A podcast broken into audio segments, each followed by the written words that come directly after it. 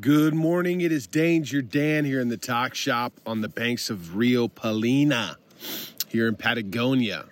Today's episode I recorded on a different river, uh, still in Patagonia, but it covers everything from me leaving Santiago, well, everything that I could recount, Santiago to Patagonia. And uh, it's been just incredible. Just incredible the people, the food, the fish, the riding. Uh, I've been challenged. I've dropped the bike. I've not only dropped the bike, but just fucking straight up wrecked the bike. And uh, at this point, everything still works. My fingers, my toes. I do believe my battery is fixing to go out, but guess what? I got another one. So let's get into it.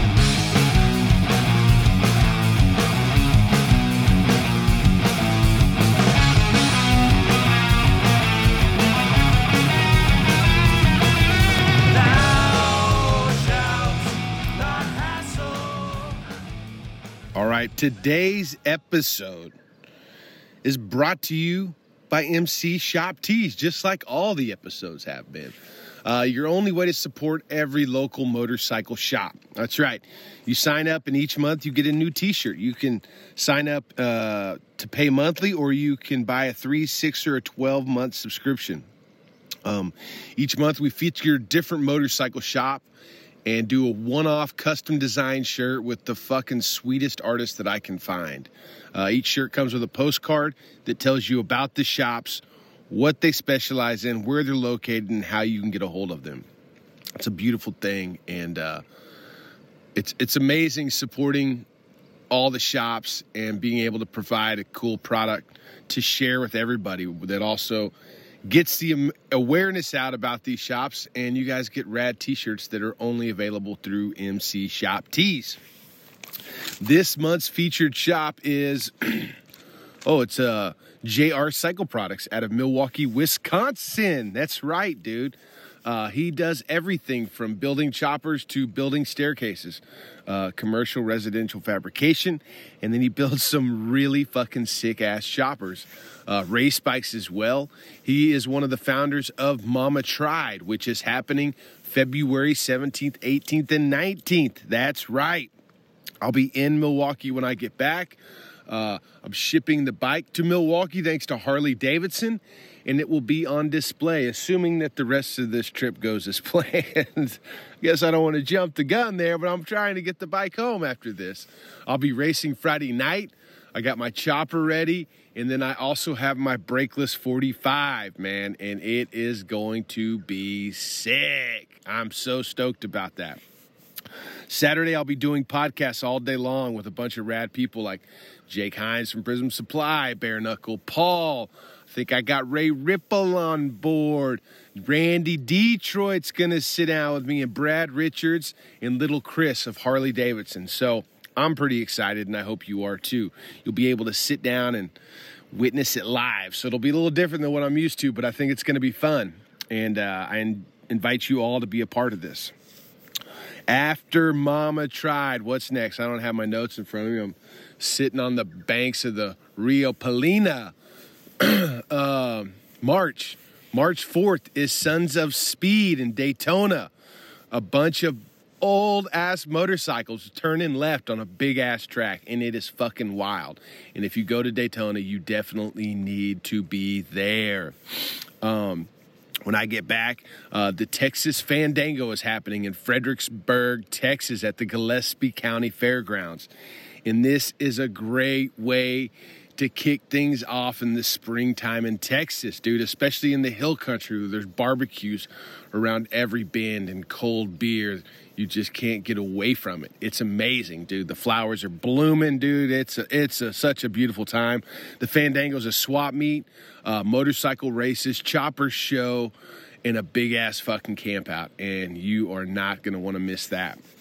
After the Fandango, we got the Tennessee Motorcycle Music Revival at Loretta Lynn's Ranch, where you will be able to test ride a Harley Davidson Pan America on the dirt. First time ever being offered. So do not hesitate. Come see me in Tennessee and let's shred these motherfuckers. That place is so beautiful on the road and off the road. I mean, there's even some of the there's roads that you can take your chopper on that are gravel that are fucking incredible. Um, that are smooth as butter. You know, kind of like the roads down here. They're just not like the roads down here. That's not right. But there have been some amazingly flat gravel roads down here. Most of them are just like deep fucking marbles, is what it feels like. But Tennessee Motorcycle Music Revival. Go to motorcyclesandmusic.com to learn more about this. Um, what's ha- what else is happening? I recorded this podcast on another river, and I uh, I was at like a fish camp. Come to find out, I should have just gone a couple more turns I thought I was at the last campsite before I crossed back into Chile. And, uh, anyways, we'll get into this podcast and I'll tell you what happened after the podcast in between then and now at the, you know, at the end of the podcast, right? Uh, who am I leaving out? Oh, dude, I didn't even tell you about some badass shit too. Um, yeah, if you want to support the show, but you've already got too many t-shirts, go to dangerdanstalkshop.com and there is a Patreon support link. Go there. $5 a month gives you a chance at winning some amazing shit. Like each month, I give away a $100 gift card to Lowbrow Customs. That's right, Lowbrow Customs.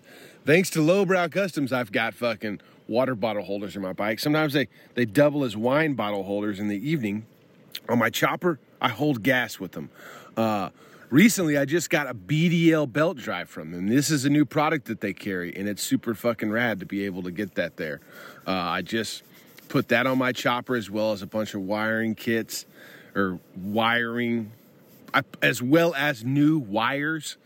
Um, dude, they they got everything you need for your chopper. If you need something, go to lowbrowcustoms.com. Support people that are doing rad shit, and they are doing just that. And they also carry a bunch of like rad like American made shit like low like lead sled customs, dude. They got fenders. Uh, they've got a bunch of badass shit from people all over the country, and they offer a little bit of everything. You can buy the nice American made shit, or if you you know, if you're on a fucking tight budget, you can squeal out and buy something cheaper. They've got it all. So lowbrowcustoms.com. Now, as well as Lowbrow Customs giveaway, uh, we're going back to Nepal. That's right. I'm going to give away a trip at the end of the year. For every $5 you donate uh, through Patreon this year, your name is going in a big bucket, and we're drawing it to see who is going to Nepal. Actually, I think, I don't know that we're going, we're giving away a motorcycle Sherpa trip. It may not be Nepal this time. It may be Mongolia, which is what I'm pushing for. Uh, if you want to go back to Nepal with me, just sign up to go this November. I think it's like November 2nd through the 13th. I'll uh, solidify these dates, but it's the first two week trip in November of 2023. Danger Dan is going back to the Himalayas. So get your shit together. Uh, it's an amazing opportunity. Uh, this trip cannot be replicated any other way. I'm telling you, you could you could go over there, you could rent a bike, and you could try to make this happen, but I'm telling you, it's not going to happen. Uh, the way that Bear and Booty have curated the stops, the route, uh, just doing it with a group of people is amazing, and having a crew and a fucking a truck behind you. If you're going to take the time out of your life to travel across the world, this is the way to do it. So go to Danger Dan's Talk Shop, go to motorcyclesherpa.com. Uh, check it out, sign up. Let's get into this podcast. It's going to work just fine. So, right now, I'm on the banks of a fucking beautiful river, right at the edge, or I mean, right at the border of Chile and Argentina. I'm crossing back into Chile, which is, you know, Rio Futalafu. Futalafu. Futalafu. Futalafu. Futalafu. That's some French shit right there, ain't it? Anyways, This fucking river is gorgeous. I already caught it's I caught the biggest fish yet out of this river. It's a rainbow. And I know there's some monsters in here. Uh I uh, I can't wait to get to how I got to this point because it's pretty good. But uh, so man, that wind is strong. You guys just gotta have to deal with it because that's what I've been doing for days now. I uh, flew into Santiago uh, on January the 3rd. My flight left in the evening. I was sitting right up front thanks to Randall motherfucking Wiley. I had a small meal. Anyways, I got to uh, Santiago early in the morning, like I think seven or eight, and it was perfect. I caught a cab right there at the airport, straight to the Harley Davidson dealership, and uh, I brought some things down. You know, obviously, I brought my standard gear, but Grand Teton sent me some new tires, a new battery, a new fuel pump, uh, new hand grips because the heated hand grips on my bike just haven't worked since I hit that truck which I know isn't much of a shocker at this point, but thought if I'm going to go as far south as I'm going to go, uh, it wouldn't be nice to have some heated hand grips, you know, if that's an option, right? And uh, I think they sent me some other shit, but uh, all that is legal to carry on an airplane except for, I believe, the lithium batteries. I saw some lithium batteries uh, signs. Maybe that's for check in, it's okay, or maybe for for non-check luggage it's not okay anyways i didn't look into it because it was either going to work or it wasn't so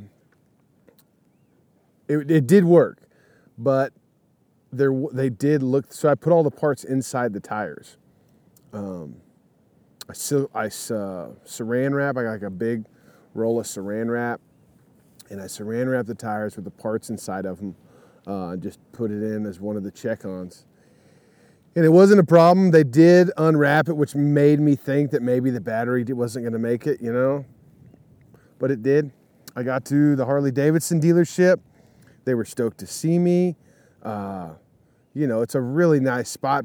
Oh my God, they got beautiful women working there too. They got this one lady too. She just, I swear, she just came in like right before lunch and then left after lunch. And she works at like, I don't even know what she does, but she has like a, you know, like there's the oh my god, there's fish just jumping out of the water.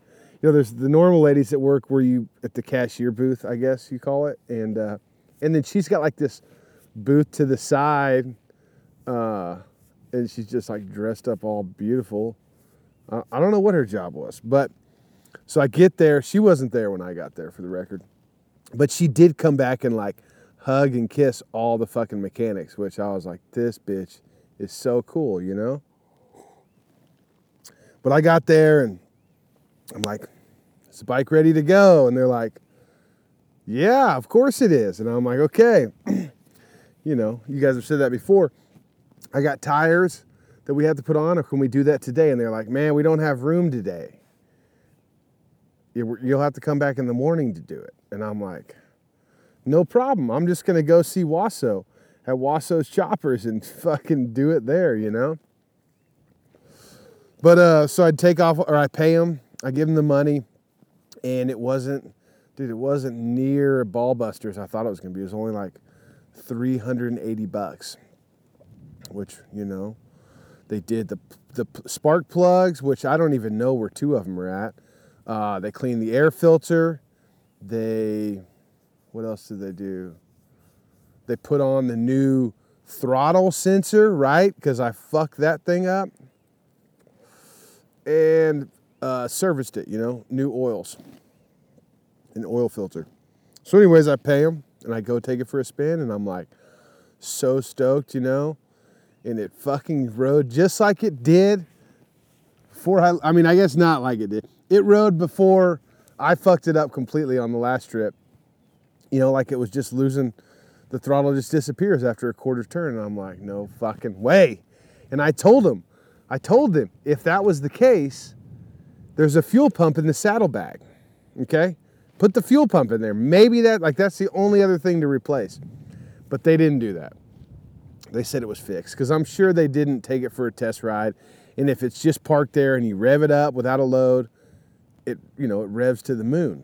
So I'm sure that the problem was fixed and they, they just didn't take it for a ride or if they did, they didn't like get it up to No, they couldn't have even taken it for a ride. I didn't check the mileage, but there's no way they could have taken it for a ride and not noticed that something else was going on. So anyways, I roll back in there and they think I'm leaving and I just start taking the bike apart right there at the in the front, like on their front patio. And I've got I think I had taken the tank off, and that's when they came outside and they're like, uh, excuse me. And I'm like, yeah, I know. They're like, just bring it, bring it to the back. You know, I thought they were gonna put me like, you know, just out of the way of everybody to see that a Harley Davidson is having to be worked on in the front, which I get. I mean, that makes total sense. I I wouldn't want that at my dealership either. But they did one better, dude. They cleared me out a whole room, gave me a lift, all the fucking tools I needed, and they were like, "Here, this is your space." And I was like, "Sick." So I took it apart. I put, oh, that's another thing. Granton sent me was an air cleaner. I put on a brand new air cleaner, and I'm so glad that I had him send that because my old air cleaner, it was clean. they cleaned it, but it was like had rust, like not holes, but like it was it was bad. And I fucking showed it to the mechanics, like the old one and the new one. And they were like, yeah, yeah, yeah. We told them. We told them you needed a new one. And I'm like, yeah, no problem. And uh, so I put that on there and then I put a new fuel pump. When I pulled the fuel pump off, I showed them too. I was like, dude, look at this shit. And they just started laughing. I put that new fuel pump on, put the tank back on, put it all back together, and took off. And I've been smiling ever since then. Not even gonna lie. The craziest thing about that is I had, now I brought a brand new fuel pump, but Sean Jackson sent me the fuel pump from the Pan Am he bought to build the FXR Pan Am. So the entire time I was having throttle issues, I could have pulled the fuel pump out of my saddlebag and put it in the fucking bike and fixed everything. I, I mean, but I was just so dead set on you know this the uh, the switch on the right the switch in the con- in the uh, handlebar controls it went out. So i just assumed that the fucking throttle sensor had gone out because i hit that truck. But come to find out the throttle sensor quit working when i took it apart and tried to fix it. Uh, what i was trying to fix was the problem caused by the fuel pump and fuel I think the fuel pump was probably fine. It was just the filter that was just filled with shit from riding all the way through Central. I mean, it's it's a no brainer. Like, I uh, like only because I hit that truck and I had that switch go out. I mean, I hope that's the only reason I didn't think to change the fuel pump or the fuel filter before then. But, anyways, I fixed that. And I go back in there and I'm like, hey, can I do my tires now? You know, like you got a tire machine here. You know, I got the lift. This is like, you know, I'm to take complete advantage of the situation here. And, but I did ask. I was like, hey, can I go ahead and do the tires? And they're like, yeah, no problem. Dude, I fucking, the first wheel I pull off is the rear one. And before I even pull it off, like I get it up on the lift, put it on the center stand, and I'm and I'm spinning the rear wheel just looking at stuff, just looking at, you know, everything. And my sprocket is like, it's just flip flopping around. And I'm like, fuck, all the bolts are tight. What is going on here? So I grab it with my hand, I can just shake it. I'm like, oh, fuck, this is not good. Like, not good at all. so I pull the wheel off, and the fucking bearings are dry as the fucking Sahara Desert. And they're blown out. There's fucking, oh, dude, they're just shredded. Fucking shredded. And I'm like, oh my God, I'm so glad I just caught this. Because if I would have gone much further, I mean, the shit would have just all welded together, I'm sure.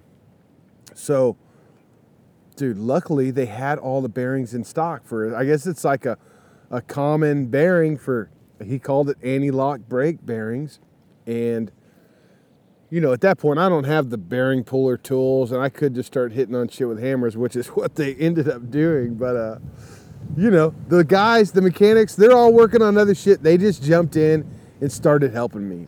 And it was so fucking awesome because, you know, I'm sure they had other shit to do and I'm sure that other shit they were getting fucking paid for because they only charged me for bearings at this point.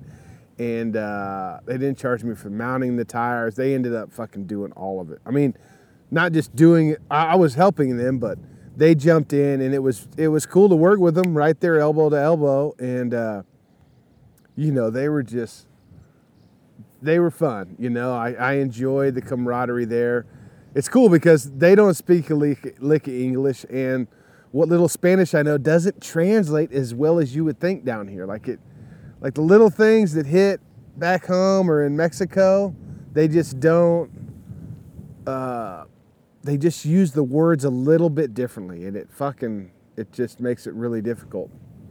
Um, so to be able to like you know have these little goals and uh, yeah common interest with the motorcycle and be able to work together without you know then when you do something and there's a little bit of excitement because oh fuck we got the race out you know like uh, it was cool i enjoyed that i enjoyed that a lot so they helped me get it all fucking put back together. I got new tires now, new air filter, new fuel filter, new rear bearings. The front bearings were, you know, they they were not dry as a Sahara desert.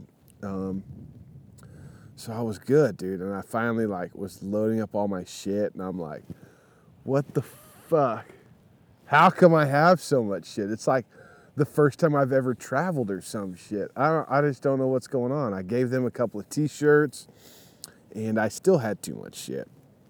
But I got loaded up and I hit up Morrow. And Morrow's the guy that helped me uh, get the tow truck driver to pick me up at the border to get to the dealership in the first place. And he took me on a sweet tour of Santiago last time I was in town, showed me all the cool bike shops, and uh, yeah, super rad dude. But he took me to one shop that stood out specifically, and that was Wasso Choppers. And, you know, I hit him up before I came to town. I was like, hey, I would love to sit down with you in Al- Al- Alvaro. Why do I f- fuck his name up? Olive, Alvaro. Alvaro. I think it's Alvaro. Like, hey, I want to sit down with you and Alvaro and record a podcast and talk about the history of, uh, you know, Harley Davidson's in America. So that's what we did. we uh, we went to well, we met at Wasso Choppers, and it was sick because there was like a bunch of hangarounds out there. One of his mechanics was just like working on people's bikes in the parking lot. There was fucking choppers. There was, you know, a little bit of everything. But just the people there, it was like, you know, it was kind of like their afternoon hang at the end of the day. And that's what I picked up on. Hell, you know, who knows what, what actually was going on. Oh my gosh, you guys wouldn't believe where I'm sitting right now. So we hang out for a minute, and I, you know, it's hard to do a podcast when there's fucking, you know, eight people there. Oh my god, a fucking lunker just jumped out of the water. I mean, like a fucking toaster with eyes, dude. Holy shit. I should be fishing right now, and I'm talking to you, Fox. Um, it's all right. But while there, I'm going to explain to you why I'm not fishing. Because, and this is a fucking, I don't think they do this on purpose, but on the banks of this fish camp that I'm at, there's like 20 yards of grass, okay? Like seagrass, right? Where the fucking, the current isn't strong enough to wash that shit away. It's a big river. I mean, it's probably it's probably 100 yards wide. Damn, it's a it's a really big river. But on the banks that I'm on, the bank that I'm on, it's got this grass. So you got to first off you got to cast this fly on a fucking string without a weight about 20 to 30 yards out there, which isn't difficult to do, but with the wind you got kicking, it is fucking difficult. And then on top of that, as soon as you hook the fish, they dive straight down into that grass. How do I know? Because I've done this before. But I did find one spot where the grass isn't that bad, and uh, I caught the biggest fish so far. But it's just a really difficult spot to fish, so it costs like a hundred dollars to rent a boat, and it costs like two hundred dollars to have a guide take you out in the boat. And these boats are like, like they're big. Like I don't know how I would do the boat and fish at the same time without just, you know, doing the. I, I don't know. Anyhow. So I hang out with all the dudes, all Wasso's friends, super cool cats, and, uh, and then me, me and Al, Alvaro. Why do I want to do that again? Alvaro and Morrow sit down and we talk motorcycles. And Alvaro's dad is like, I mean, I'm drinking, I got right now, I'm drinking a coffee mug with him on it. He's a bad motherfucker.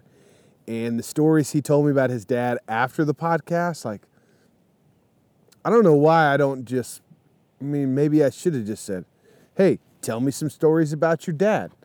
Uh, I, I don't know why I didn't do that, but later on, he fucking did. And his dad is a bad motherfucker. Um, it, yeah, and he, it, it was really cool to sit down with a lot, uh, fuck, Alvaro, Alvaro, Alvaro. And uh, we ended up staying up to like fucking three o'clock before we ended up ordering Burger King or some some burger. I think it was Burger King. But we had a lot of fun. We drank all the beers that he had, and then he started. He was like, "Oh man, you got to drink some pisco with me." And I'm like, "Okay, let's do it." Oh my God, there goes another fucking toaster with eyes. You fucking sons of bitches. Um.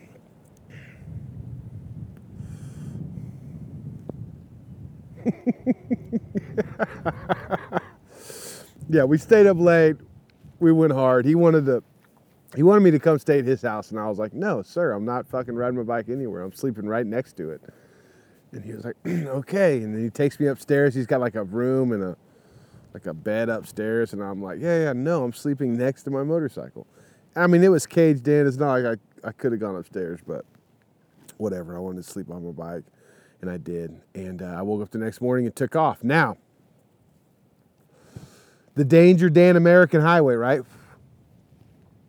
One of the roads I picked out was the road I got to hit that morning. And it was cool because lots of things, but one of them being I didn't get to ride that road on the way to Santiago. Like I had a, I was in a truck and it's called Los Libertades, right?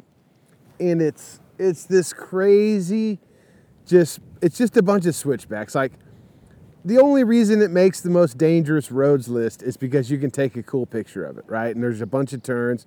Now, I, that being said, I'm sure that some fucked up shit happens, especially like when it gets cold.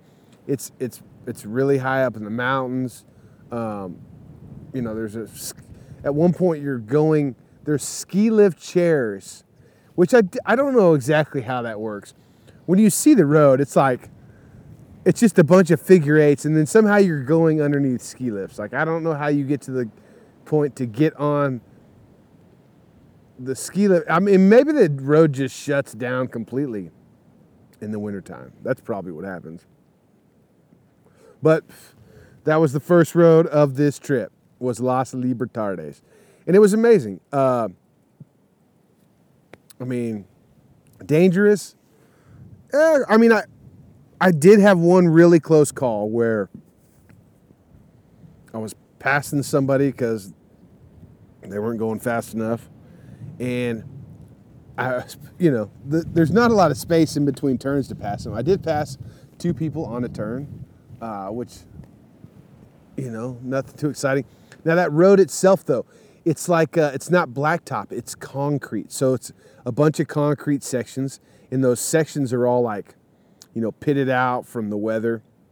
So it is kind of sketchy, like hitting a, one of those 180, 180 degree turns really fast with, you know, you're like going over sections of concrete where they come to, where they butt together. There's just giant cracks missing. But I passed, I think it was a car on a straightaway. And then coming into that next 180 degree turn, I was going pretty fast, right? And there was like a dude on a KTM or a BMW like off to the side taking pictures or whatever he was doing, but he caught my eye and I'm like, check out my Harley, motherfucker. Look how low it can lean. And I swear that had to be the corner with the most fucked up concrete cracks in it on the whole fucking road. Uh, but I did, you know, that was that was sketchy. But once I got to the top, there's two ways you can go, and I saw this on the way in. You can go through a tunnel, and the way that they do this border, you don't stop in Chile and like exit Chile and then go to Argentina and enter Chile. And I, I mean that by like you don't have your passport stamped on the Chile side and then go to the Argentina side and have your passport stamped or you know do the vehicle stuff on either side. So that's really awesome, but you can go the tunnel route or you can go up this fucking it's like the Tierra Las Libertades. It's the same fucking switchback shit except for it's dirt. And it climbs up to this fucking tallest point and it's like a giant statue of Ste of Steezus, Steezus, Jesus. And uh, somehow there's a bunch of like like off-road buses up there. I've never seen nothing like it. And uh, tourists everywhere. There was like hot coffee and you know trinkets and shit. I got my picture taken. It was awesome. It was really fucking awesome. And it started like on the way up, it started getting cold and then it started like sprinkling. And at one section during all the switchbacks, there was a road off to the right side of the switchbacks that just went straight up. And I'm like, oh, it doesn't look that steep. I can, you know, that road's there for me. And I fucking take off, and there's like this weird, like, hump and turn right at the bottom where I lost a bunch of momentum and I just gun it. And then I get maybe three quarters of the way up and my wheels are spinning and I'm sliding backwards. It was fucked up. But uh, somehow I was able to maneuver that motorcycle 180 degrees and ride back down and take the switchbacks up like I was supposed to. And it was really fucking sweet. And then it just started dumping snow at the top. I mean, at one point it was like you could not see it was dumping so hard and I mean, yeah, you could see, but it was dumping, and it was so awesome to be up there.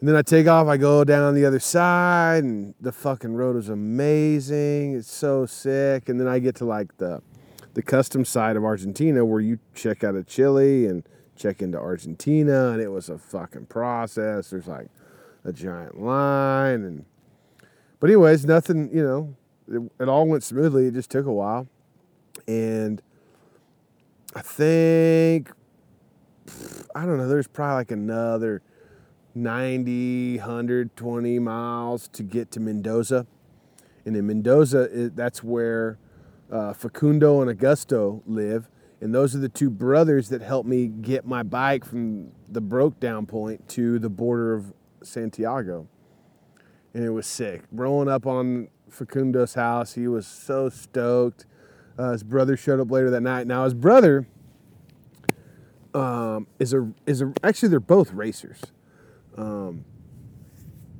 but his brother's never ridden on the road before. Like literally, has never ridden a plated bike until I came last time. Since I came, since I met him, he borrowed a bike. He borrowed his brother's bike and took it on a trip just to like familiarize himself with it.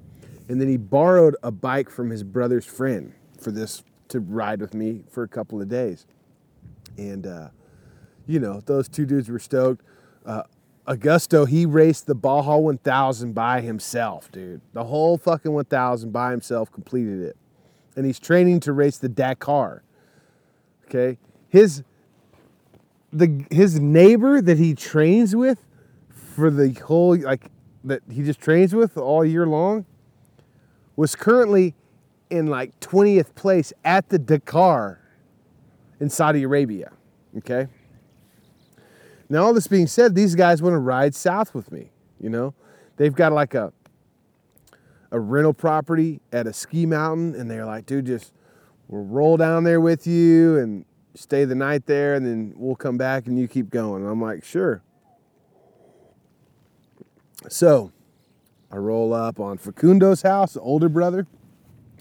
Facundo starts talking about how, you know, how excited he is first and foremost, and we talk about the families and everybody's good. And, and he goes, Yeah, I have another brother in Miami, and me, him, and Augusto are gonna race the Baja 1000 next year. And I'm like, you know, that's sick, sick. This is, you know, I love it. Well, while we're talking about that, I start thinking about like, these motherfuckers, I'm fixing to follow these two desert racers south. We're not gonna take like the the the Ruta Cuarenta, you know, that everybody else is on. Like, this is their backyard. But, you know, they're on KLR 650, so you know what? How much? You, uh, you know. Oh my gosh. Okay. So the morning comes. We load up. It was, a, it was a late morning. They had to take care of some shit. It was Friday. Friday about noon was when we left. And those motherfuckers just start gearing up. I mean, they're gearing up like we're going to the fucking the dirt bike trails, dude, in full fucking Tech 11s or, you know, moto boots and gear, like knee pads, fucking arm pads. I mean, they got all the gear on, and I'm like, oh my gosh, hey guys, guys, I'm wearing a pair of pants and a fucking canvas vest, dude, and some like boots, you know. No, I didn't say anything. I'm just like excited. They're so fucking stoked. And it's cool to see Augusto like getting ready for his first little overnighter, you know? And uh, he's only got a backpack. That's it. That's all he's got. Backpack with water in it and some like extra underwears or something. And Augusto's got a, watertight bag that he strapped to the like cargo rack on the back of his bike. And we take off. And like the first, I don't know, first 100 mile stretch or whatever, not even that, was on pavement. It was just down Ruta Cuarenta. And then they were like, all right, we get to this town called Malargüe. And they were like, this is where shit gets good. And I'm like, awesome. We stop at this gas station and there's like, I swear to you, there's like 20 to 30 or 40 fucking side by sides. Like, like decked out racing side by sides. Everybody's got like sponsors, like race team sponsor shirts on. Like it's not a race going on, but you can tell that these are like serious enthusiasts, right? And uh, they kept saying, you know, all right, this is when we get to the dirt. And I kept thinking, like, you know, they're saying tierra, okay? I know what tierra. Tierra means like earth, okay? It means, I mean, I use it as dirt. In Mexico, like when I would talk to my my Mexican employees, I would we would talk about dirt as tierra, but they're saying this, and I'm like, I think I think they're talking about sand, you know, I think they're talking about fucking sand, and they were. We get off the fucking road, and I swear to you, Augusto. Okay, on the road. Let's let's talk about that because Augusto this is his first time on the road. He he is like if the car shows up anywhere he just like backs up you know like we're waiting on him most of the time you know i'm just like stuck on facundo's tail and augusto you know the fucking car i wouldn't they weren't freaking him out but like you know think about your first time on the like cars are if you never ridden anything but trails where there's no fucking trucks uh, I can see how you'd be a little bit timid. I mean, I'm timid sometimes as well, and it's it also reflects on my thought about all the guys that I used to ride dirt bikes with growing up. None of them have street bikes, and I can, I, I it's why it's like when you go from just only having to worry about yourself on the dirt and you still wreck all the time. Why the fuck would you want to ride on the road? You know, you just think that you're going to wreck all the time, and there's cars out there to wreck with. So he was a little timid at first, but as soon as we hit that fucking first, now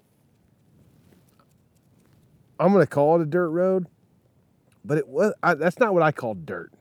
That's what I call fucking sand and rocks. Okay, but Augusto just literally takes off. I mean, he fucking like totally different person, totally different person. And uh, Facundo's right, hey, he's right there with him. The only reason he's holding back is to like, I think he just wants to come, you know, be in the rear, you know, make sure that I get through. But that doesn't last long either. He finally just passes me. But dude, I swear, this road we're on, it was now given, it was a nice sand and rock road to start with. To start with, it was real nice. It was uh, it was loose enough to where it wasn't real bumpy, right? But it wasn't so loose that you're like riding on the beach or something. But it just wasn't consistent.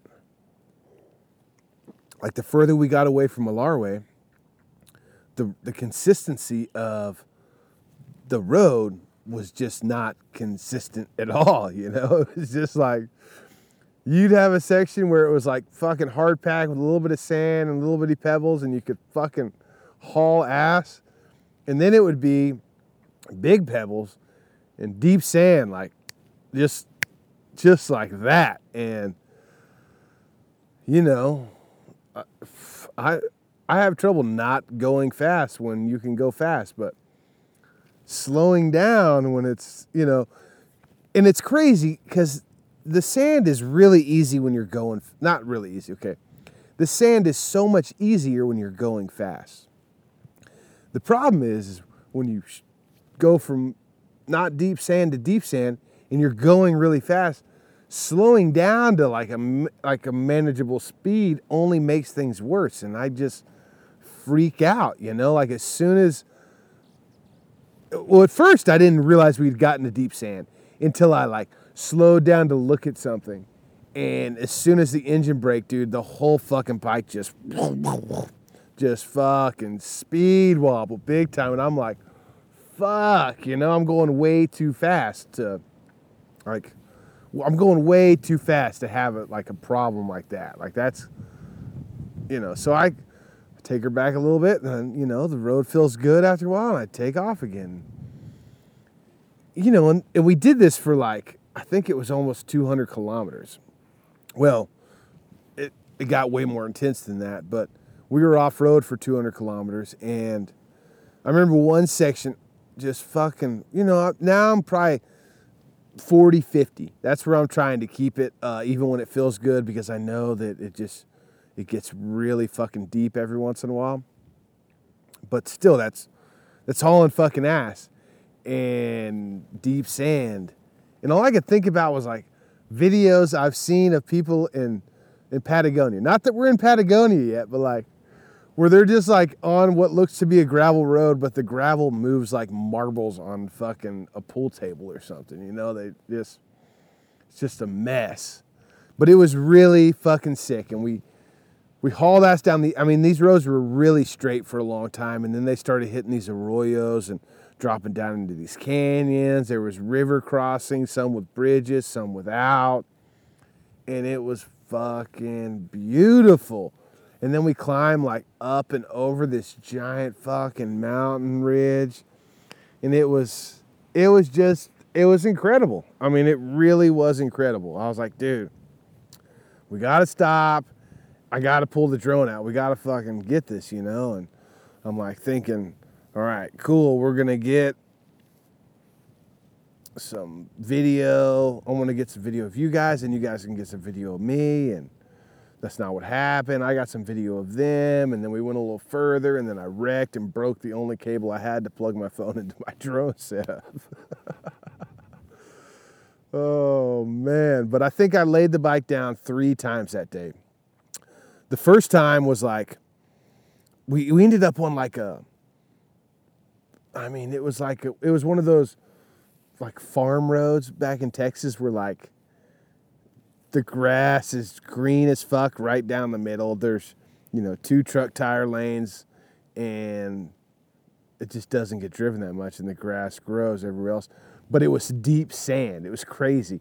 Uh, and then it crosses this river and then comes up this other side and it goes from like deep sand to really fucking deep dry sand like just out of that like maybe i don't know 100 yards and then it goes into these switchbacks, and it was just like rock switchbacks. It was like the sand was gone, and it was just a bunch of rocks, and I don't even know how I laid it down. I think, fuck, I don't know. I just laid it down, but where I laid it down, it was laying downhill and it was so fucking difficult to pick up. I ended up having to load it, unload the bike, unload my my top bag, my Wolf Wolfman dry pack on the top, and like spin, just slide the bike around on its side. All I'm doing is like making sure the tank's not on the ground and just. And by the time I decided to like spin it around, I'd already tried to lift it up like fucking 10 times and was just dead. And right before I did this, I passed Facundo. Augusto's way gone. But I passed Facundo and I'm like, he's to be here any minute. He's to be here any minute. We're to pick this thing up. Well, he never showed up. And I literally passed him like right at the bottom of that arroyo. And so I'm like, what the fuck? Finally, I spin it around. I get it picked up and I go back down there. Then I realize I have to like do a fucking U-turn in this deep ass sand. Almost fucking got stuck and dropped it again. And I finally I'm just like, all right, I see what happened. They like they did one of these fucking hill climbs. Instead of going up the switchbacks that I did, they went up this fucking hill climb. So cool. So I take off and now I'm like trying to catch them. I'm sure they think that I'm up ahead. Dude, that that road was so fucking it was so sick. It was just out in the middle of nothing. And it didn't look like anything or anybody had been on that fucking trail in a long time. And it was beautiful. Finally, I see Facundo. He had turned around. Once he caught up to Augusto and saw I wasn't with him, was like, fuck, he's behind us, you know. Anyways, we get it all back together and and then we get back to the I think we got back to the 40 and took off, took off of the 40 and this road that goes to this ski village where they have a, a apartment at, or it's like a condo, was so fucking sick. It was like fresh black pavement and just turns, turn like sweeping, turn like every kind of fucking turn. It wasn't just switchbacks. It was like, it was sick. And Facundo just took off, and I just stayed glued to his ass. Augusto back on the pavement, he was just like, you know, not really sure about things, I guess. Well, I mean, fuck. If you haven't ridden on the pavement, you haven't ridden on the pavement, so. But it was cool. We get to this ski village at the top, and it's a fucking ghost town.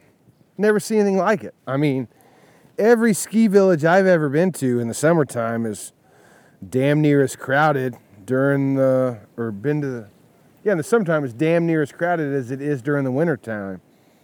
This one is not that. It's like, it's a ghost town. So this apartment that they have is like a, you know, it's a rental. They rent it all winter long and they use it when they want to come ride their dirt bikes, I guess. And uh, we had to eat. We had to eat at a cafeteria where the employees eat, and it, you know, don't get me wrong, it was actually we had a really good fucking sandwich, which is like the sandwich that you eat in Argentina. It's like a mayan, It's so sad I can't even say the food that I've been eating almost every day. Milanesa. But uh we did that. We fucking slept good. We got showers. And uh, the next day, we had a couple options. And I was like, you know, obviously, most of the time I want the extreme option. But like, let me hear y'all's version of extreme. Like, are we gonna be in deep fucking sand again? I mean, I dropped my bike three fucking times today. And nah, fuck it. Let's do the extreme one. And we did. And it was so fucking sick. Once again, just fucking climbing mountains on trails and roads that, you know, I would never just, never would have just stumbled upon. Uh, it was, it was incredible. I mean, it was incredible. And then we get down, we get back to the Ruta Cuarenta, and uh, Gusto wants to go home, and Facundo's like, I know a spot we can camp up here with some hot springs. And I'm like, fucking send it. Let's go, dude. And it was right on the border, like right, once again, it was right on the border of uh, Argentina and Chile. Like you had to go through the exit process on the Argentinian side just to, no, you didn't have to exit, but you had to like stop and tell them, hey, we're just going to go up here. And then I'm coming back. And, uh, dude, this fucking hot springs, first off, the road was so fucking sick. We passed it. We were haul- we went like fucking 30 miles. We went right to the Chilean border, uh, which is crazy, I know, to hear that you exit Argentine like well before you get to the border, but it was so fucking sick and and we were just fucking hauling ass. It was like right at sunset, which was like the sunset, it takes so long, like it's right now I can see all of the sun and it's nine o'clock. And it's the only reason I'm fixing to like only be able to see part of it is it's gonna duck down a mountain behind me. But uh dude, the road was so fucking sick, and once again we're hauling ass. And uh we ended up passing it because of the a giant herd of goats was blocking the sign and the road that we were supposed to to go down which I thought was pretty fucking hilarious. And uh, but we get to this place, and it's like down a dirt road for probably I don't know five or six miles. And we pull up on this fucking spot, and it's like pulling up to a fucking like a music fest. There's a giant field with like I don't know 50, 60, 100 fucking tents and campers and all this shit. And then there's like some little cabins in these fucking pools that they've built these rocks with. Of all this, there's like, I don't know, I think there's eight or nine different pools. And they weren't huge, they were like big, oversized hot tubs, like commercial hot tubs. And, you know, there's a restaurant, bar, I'm like, hey, he was like, what do you want to do? You want to camp? You want to get a cabin? And I'm like, you know, you don't have any camping gear, and you know, go see what the price is on everything, so you don't have to spoon with me in my tent. Like we're we're in the fucking altitude, like it's gonna be cold. And he goes in there, and it's like three thousand fucking or four thousand pesos to use the hot tub and stay in a cabana, and I'm like, that's like eleven dollars. get us a fucking cabana. And uh, he did. And, dude, we immediately got our shit off and jumped in the fucking the hot springs. There was a cold river right next to it. In the first one we got in, they said was 50 degrees Celsius, which I don't know exactly what that translates to, but I'll tell you that it translates to exactly too fucking hot to get in, okay? it was way too fucking hot. And there was a reason there was nobody in there.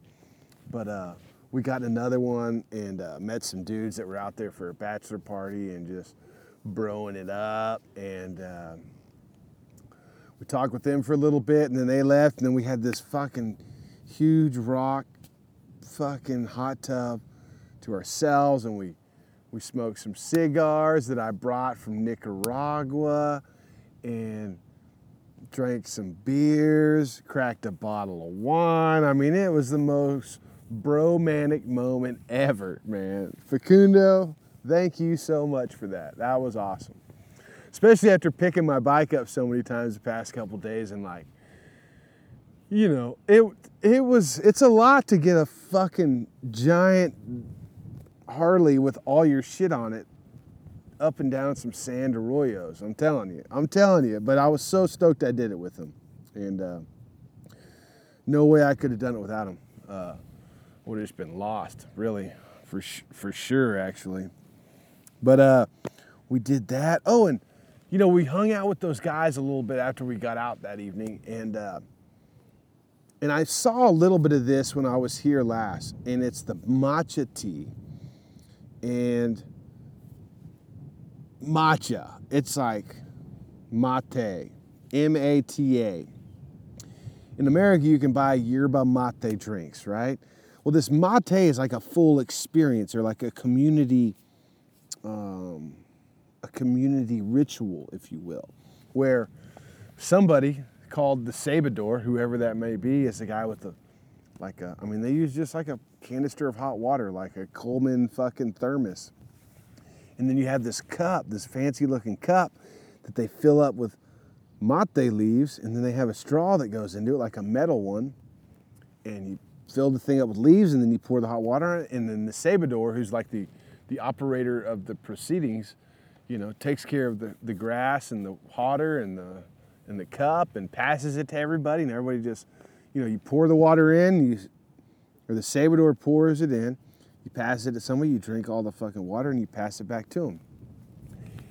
But I, they they schooled me on like the ritualness of it, and they were like telling me how there's a bunch of different rituals. Like, of course, they give it to me, I drink it, it's great. I pass it back to them, I say thank you, and they're like, "Oh my God, you said thank you." Now that's oh now means it's over. Like you have to stop when somebody says thank you, and I'm like, "Well, fuck," you know. uh, you know, dude. So there's a there's some guys across this river. Now I'm sure you can just you obviously just take a boat. If you live over here, it's easy to cross the river. But I don't. There's no roads over there, like whatsoever. Hmm, it's interesting. But uh, that was cool. It was cool, like you know, communicating with them and learning more about that. You know, that little ritual. I mean, it's kind of like one of my favorite things about weed was like sitting in a circle and smoking a joint with some friends, you know, and like passing it around and sharing it. And that's one thing that like uh, that goes deep within their culture is just like the sharing aspect and like uh, efficiency of everything. Really, like you know, you don't, you can't just buy a cup of wine. They sell you a fucking bottle. Uh, like when I was, you know, like it's, uh, you know, I ran into some bikers, some uh, adventure bikers, and they invited me to go to lunch with them. And they just like ordered stuff for everybody, you know, like it's uh, just kind of the way they do it, you know, they, they just share with each other.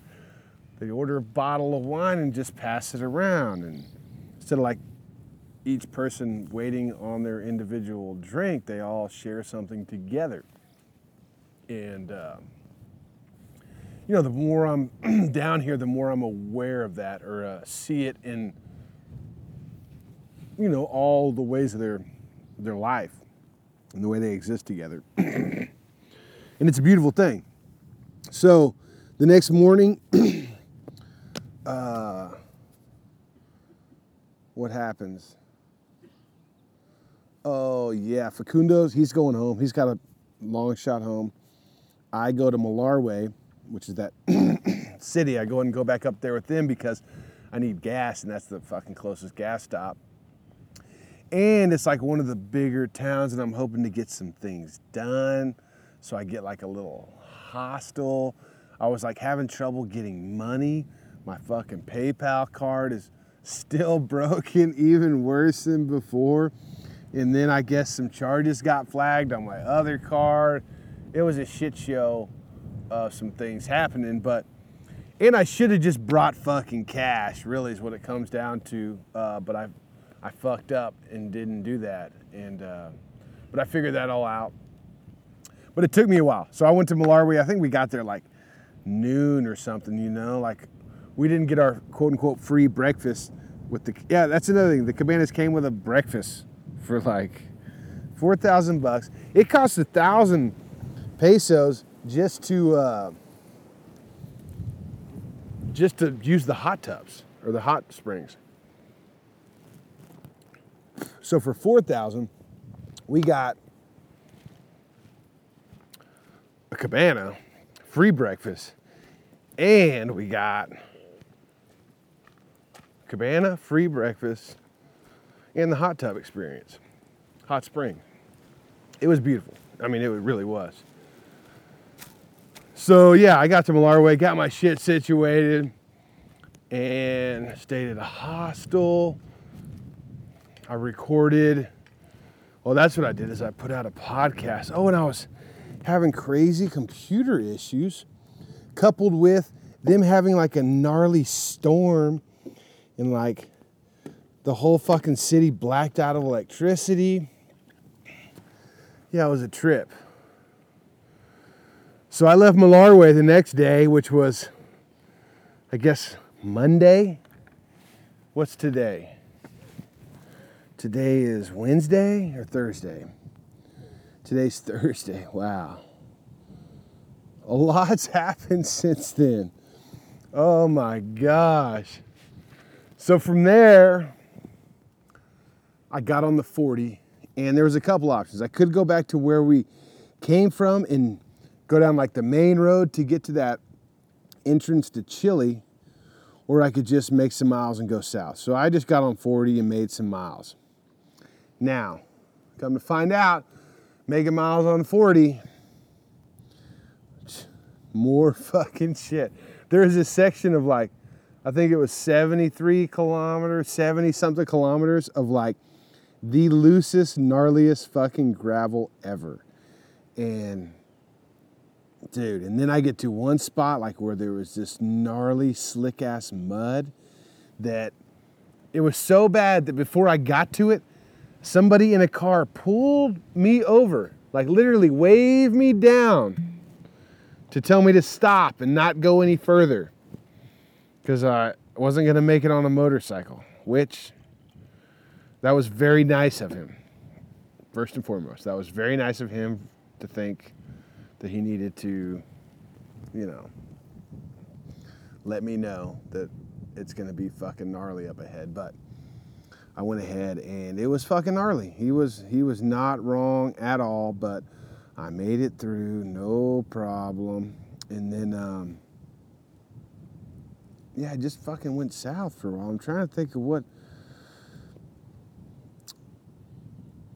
Yeah, I guess the road just like got bad. Oh, I had. I, that's when I ran into those fucking adventure bike guys, right? And they were they were having all sorts of like small issues with what they had going on, but they lined me out on some ways to go. And I went on like this crazy fucking road that goes parallel to 40, but it's like up in the mountains. Almost ran out of gas, but it was worth it. It was like, it was just sick. And the next big town was San Martin de los Andes, which I, you know, heard multiple people talk about. Oh, de los Andes is fucking good. And oh my God, they were right. That shit was fucking incredible uh, San Martin de los Andes was like, uh, I don't even know what to compare it to. Uh, it kind of reminded me of like Aspen or something, or Vail, or just like a really nice feel. But it was a bigger than both of those, probably. At least it seemed pretty big, and it was like set right on this lake called uh, La Cita Lagos, maybe and uh, oh my gosh. So on the way into town, I need to get I get to that San I get just outside of San Martin de los Andes, and I'm like, fuck this. I'm getting into like the fly fishing zone, right? Like up until then, I hadn't really hadn't been in any fishing zone except for like, or at least that I'm aware of, besides like when I was back in like the Amazon, you know, like there's definitely some fishing opportunities there, uh, but I didn't didn't look at them. But Patagonia, I knew, I knew there was going to be some fly fishing, and I wanted to get some flies, you know, from, you know, from you know local spot. I'm not trying to like bring the flies from the Rocky Mountains to the Andes. So I, I'm looking for that. I find a gas station, and this dude pulls up on like a, uh, it's a 300cc Yamaha, I think is what it is. And you know, we start talking. He speaks pretty good fucking English, and uh, and he goes on to tell me, he's like, yeah, I'm with a group of like 12 guys, and uh, one of them's on a Sportster, and he's from, he's from Arizona, and I'm like, get the fuck out of here. He's like, yeah, his name's Troy Bessinger. Okay, okay. So I was like, All right, I'm. Oh yeah, and another thing is the fucking line to get gas was incredible, dude. So this area is so nice. It is like Vail or Aspen, and it's their fucking holiday, and this is where everybody fucking goes on vacation. Is this area that I am in? Not specifically this campground, which I don't know why. It's fucking sick. But we start talking. He's like, "Yeah, there's 12 of us. We're working on a bike right now, and we're gonna be staying somewhere south of here at a campsite." So I'm like, "Cool." And then he just leaves. I'm like, "Okay, it was nice meeting you, and uh, maybe I'll run into you again." And sure enough, dude, I'm like rolling through the town, and like right at the end of the town, there's like this fucking sick ass area on this giant lake. It's fucking beautiful, and I see a bunch of bikes loaded, loaded to go, dude. Like all different types, and then bam, there's a fucking Sportster. And and not only that, as I was seeing all these bikes, there's a kid on like a fucking step through Honda scooter. Yeah, I'm not even kidding. And he's got a pack on the back of it that probably weighs twice as much as the scooter. So much so that when we were all parked on the sidewalk, his bike blew over. Now, the wind thing is for real. Like I I was warned that the wind down here was serious, but uh, it's it's really fucking serious. So, anyways, I see all those bikes, and I fucking pull over. I park next to them. Talk. The first guy that I start talking to is a guy named Casco. Now, Casco, as I found out, Casco is a bad motherfucker. Okay, this dude, he He's from like uh, I think somewhere in Argentina. He rode up. He did a big loop of South America, and rode up through Peru and Ecuador. And when he got to fucking Colombia, he put his fucking shit on a boat. It was in on a boat for, I think he said 28 days going through the fucking Amazon. They left him for two days in Manaus, which is like the most dangerous. Like it's on, it's marked on my map as like one of the most dangerous fucking places you can go in South America. Dropped him off there for two days. Uh, finally, he caught another boat. Dude, he was living off fucking like chicken foot soup and chicken neck soup. I mean, this dude is a fucking rider, and uh, it was cool because this this whole crew of guys is like, you know, it's like running into the fucking stampeders of South America. It was fucking sick. So among them, uh, so the guy that I talked to at the gas station, he shows up. He's like, "Oh yeah, you got to meet your boy Troy." So we start talking, and like Troy. Now there's another guy named Nico that has the Sportster. I'm like, "Oh, it's not Troy's." And they're like, "No, Troy's over here on this other thing, and Nico's on the Sportster." I'm like, six. So finally, Troy shows up, and Troy's like this fucking gremlin looking old dude with his fucking overalls on, just smiling ear to ear. As soon as he starts talking, I get excited, you know? Like, I fucking love hearing that, you know, comforting voice. And, uh, you know, we start bullshitting. He starts telling me about Casco and Nico and, and how he met Nico. Nico from Argentina, a fucking, a goddamn legend in Argentina, flew he had a he had a Honda Shadow that he rode around for a long time. And he fucking sold it for I think 10 grand. He sold it for 10 grand and he fucking flew to Miami and bought a Sportster. Okay? He bought a Sportster in Miami and then rode it to Key West. And that's where he met Troy. Now, he tells Troy, Yeah, man, I just bought this bike and I'm going to ride it to Alaska, Prudhoe Bay, and then back down to Ushuaia. And he's like, no fucking way, let's go. I got people all the way there. So they fucking roll. He roll. Troy rolls part of the way with him. Nico goes all the way to Alaska, and then rides his bike all the way back to Argentina. Now, he tried to go to Ushuaia, and something happened. He had to turn around. So now this is like the voyage. Like he's got his boys and they're fucking going to Ushuaia to like, you know, finish out this journey of him on his fucking Harley Davidson, which is so sick. And everybody in that group is so fucking stoked and like, you know, it was such a cool group of guys to run into. So immediately I'm like, Troy, we gotta fucking record a podcast. Like, I should have just made fucking Nico and Casco and those guys like muscle through one, but it would have just been tough. And I know that, you know, it's tough communicating without knowing that you're being recorded when you can't speak the native language. But who knows? I might get Nico. Nico could probably do it.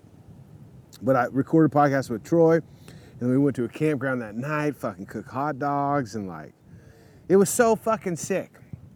But the next morning, I'm like, all right, fellas, I, you know, you guys got 12 bikes. The 50cc guy, he he went off on his own. But uh, you know, I'm like, all right, I love you guys, but I'm gonna take off on my own. And I took off. I started getting into the fishing zones. Oh, I did find some flies, by the way. A meet, uh, actually, I caught fish at the campground that night.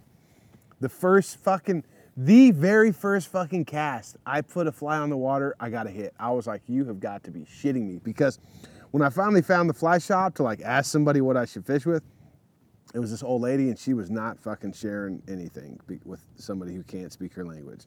So I just picked out some things. Really, what I did was I picked out flies that look like the flies that look like just fucking flies that you're, you know, you're used to seeing, just fucking flies, like not like fishing flies, but like literally the fly that lands on you all the time. I just picked some out that look like that, little black things with a couple colors on them, and it worked. And when I told them I was gonna catch fish out of this river. They're like, there's no fucking fish in there. I'm like, bull fucking shit, there ain't no fish in there. Are you fucking crazy? I pulled out my pole, bam! It wasn't fucking. Minutes later, I had a fucking four inch trout in my hand. I was stoked. I was fucking stoked. But, uh, and we camped on this lake with this incredible view. I mean, it was, it was outstanding. But the next morning we take off. They go their way. I go my way. And, uh, let's see, where was that? That was in San Martin de los Andes. And the in the next, oh, the next place I wanted to go to was this place called Villa Traful, and holy shit, it's like off of 40. It's this crazy dirt, dusty road that pops out on this fucking giant lake, Lago Traful, and it was so fucking beautiful. But the gas station there uh, was closed down for an hour, and I was like, you know what? fuck it. You know, I'm just gonna like take my chances. Luckily, I made it. I didn't run out of gas. But the next town after that was called Villa La Angostura. Now that fucking place was beautiful. Holy shit. But when I got to the gas station there, it was like fucking. I mean, there was 20 cars at least and a couple of groups of bikes in front of me. Yeah, okay. Yeah, no, no, I don't, hey, I don't need no cats around here. Back up, kitty. But Villa Angostura was fucking beautiful. And then the road, 40, just like wraps around this giant lake called Lago Nahuel Huapi. And then I get to this town called Dina Huapi, which is like the fly fishing fucking capital of the area, and I didn't see one fucking fly shop anywhere. So I rode through there and I went to the town of Bariloche. Now, if you listen to the last podcast, I talked about um, Hitler possibly having a house there. Like there's some conspiracy theories about, you know, Hitler escaping with the help of, you know, some people in black suits and living out his life down here. Now I found the fucking house. And I know how I fucked up this sounds like, oh, you you know, why would you want to go look at Hitler's house? I'm like, I just like the idea of conspiracies, and that's a pretty gnarly conspiracy. Uh, but it was, I mean, supposedly he had like a fucking compound, and it was all blocked off, but you could see like the roofs from the from the road. You know, is it true? Fuck, I don't know. But uh, I ended up getting a hotel in Bariloche, San Carlos de Bariloche and it took me like I, I think it was 10 tries. I'm telling you, everybody's on vacation and all these places are filled up, but I needed to specifically charge my, uh, what do you call it? My jumper pack because my, my battery's starting to act up, but now, you know, they, the Grand Teton sent me an, a brand new battery, but I didn't put it on because I didn't need it I figure might as well get all the life out of this other one. But that being said, if I had to put on the new battery and then it doesn't have enough to bust it off because it's been sitting, I need that jump pack. But and I charged up some other things. And I got the cable to plug my drone in and to plug my phone back into my bike. Uh, you know, I think that's the probably the last bigger town I'm going to see for a while.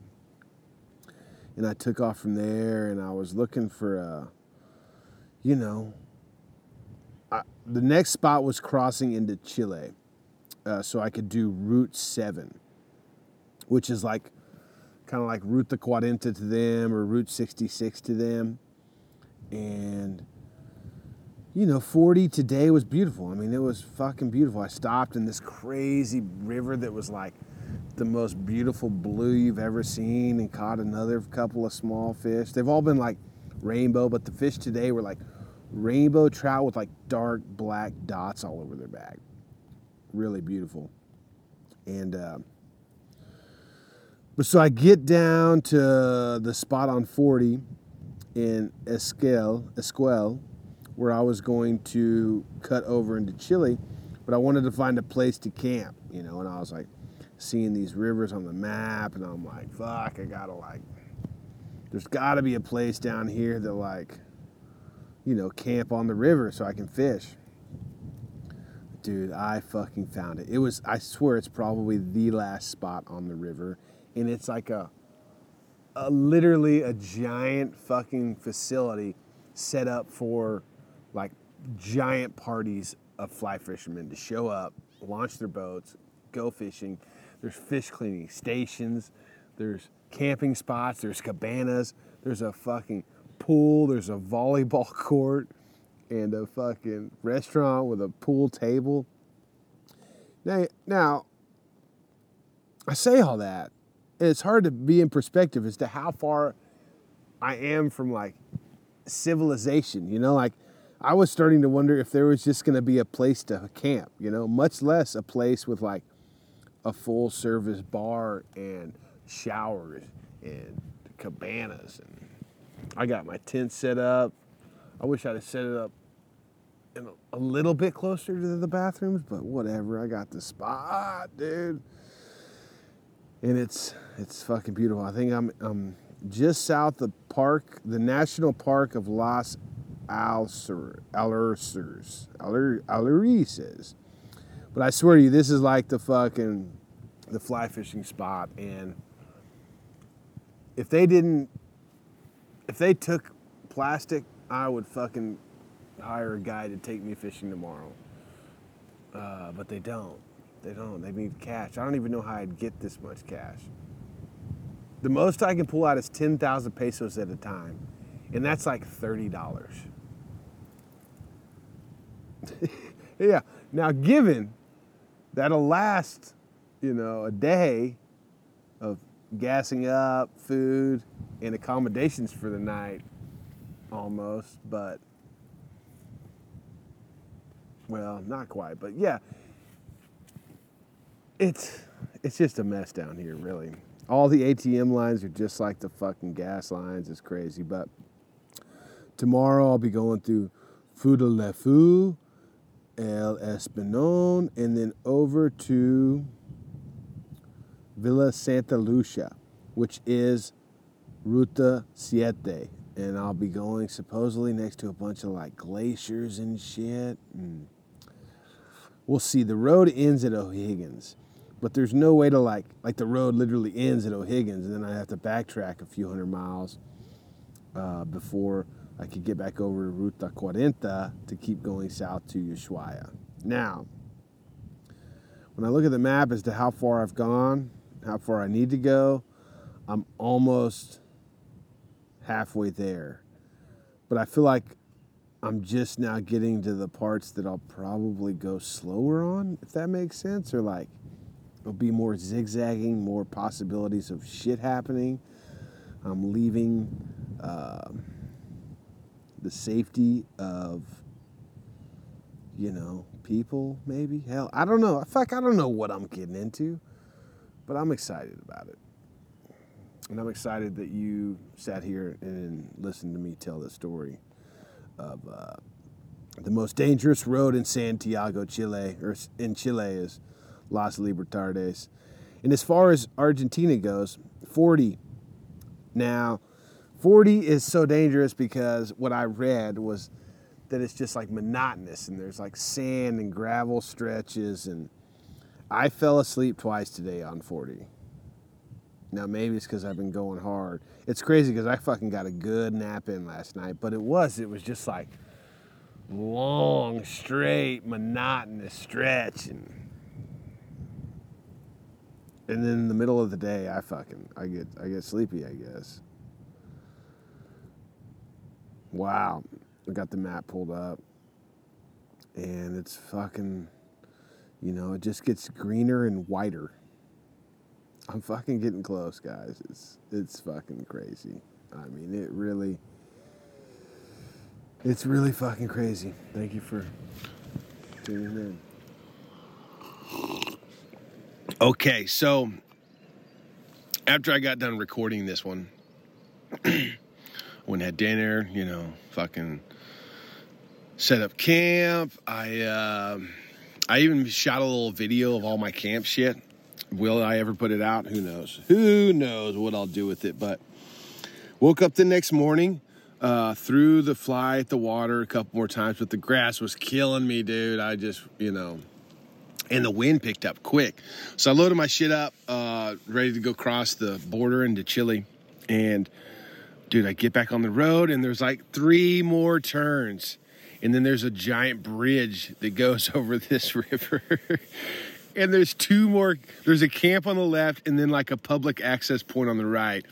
And it was so sick. It was like, it puts you on some rocks where you could get out into the water without needing waiters and I ended up fishing for maybe two hours, dude, and caught some fucking lunkers just like I was seeing jump. It was so fucking awesome.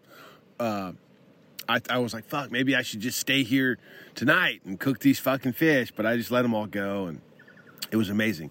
And then I got to the border crossing and it was just a gravel dirt road border crossing and there was a shit ton of people there. Uh, waited in line for a little bit on the Argentinian side, and then went over to the Chile side and waited in another line. And they're pretty serious about what comes into Chile. There is their customs people were pulling shit out of. I mean, they were pulling shit out of everybody's vehicle. We practically unloaded my whole motorcycle right there. And then the guy was like, "You got any drugs?" And I was like, "No, that's what you were looking for." Absolutely not. And he was like, "Okay, you can go." I'm like, "Are you fucking kidding me?"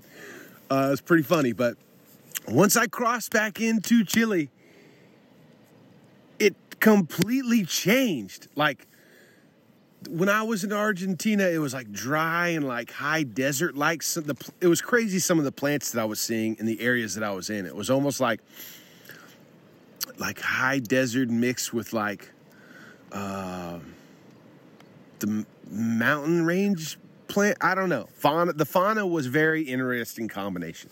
But I got over here to Chile, and it just got greener and greener, and I started seeing all these like more places to camp. Obviously, that's all. It's it's insane how they there's just camping spots everywhere, like camping, you know, places and and uh, tourist attractions like rafting was a big one, you know. And I started seeing lots of fly fishing uh, signs and I've I did there was one other guy fly fishing at the bridge. That's the only other guy I've seen fly fishing. But then as I kept going, uh, these rivers were fucking incredibly blue, like just deep blue and like really light blue and I mean incredible. And then you go around a couple bends and over a couple uh, hills, and there'd be like like the river that's in front of me now, it's like a dark, dark green.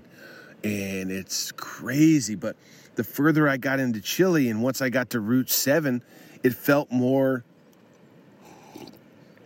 like uh, felt more like what I've seen in Alaska, like from watching Meat Eater. The clouds started coming in. It's like it just feels real wet right now. Um, and every all the plants are just dark, dark green, and there's just fucking hills and like mountainous features everywhere. Like in, you know, in the distance, you just see snow covered, not snow, like snow speckled uh, mountains, and it is just incredible. There's like a low, like right now, I got this big river that's probably 150 yards wide, eh, maybe 100 yards wide.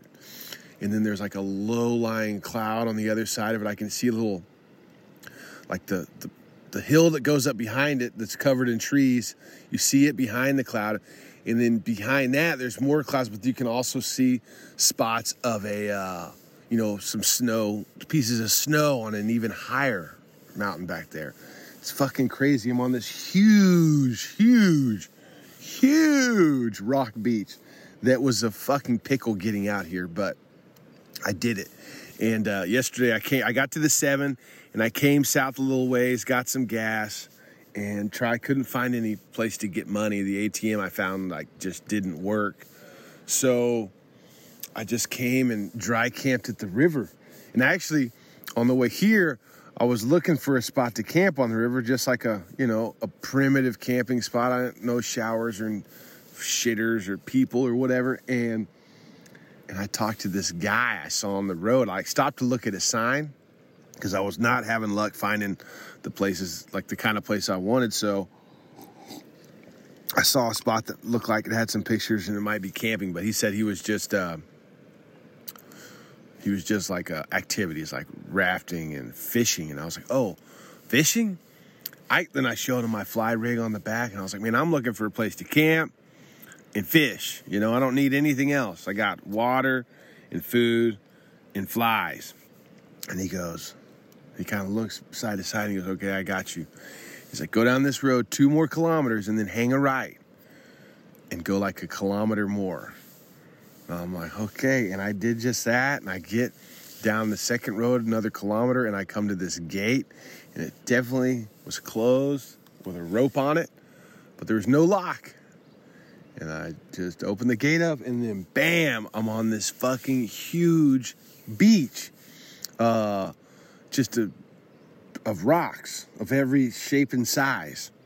And, uh, you know, I fucking set my stuff down, jumped in my fucking shorts, and got in my sandals and put the fly in the water, and bam!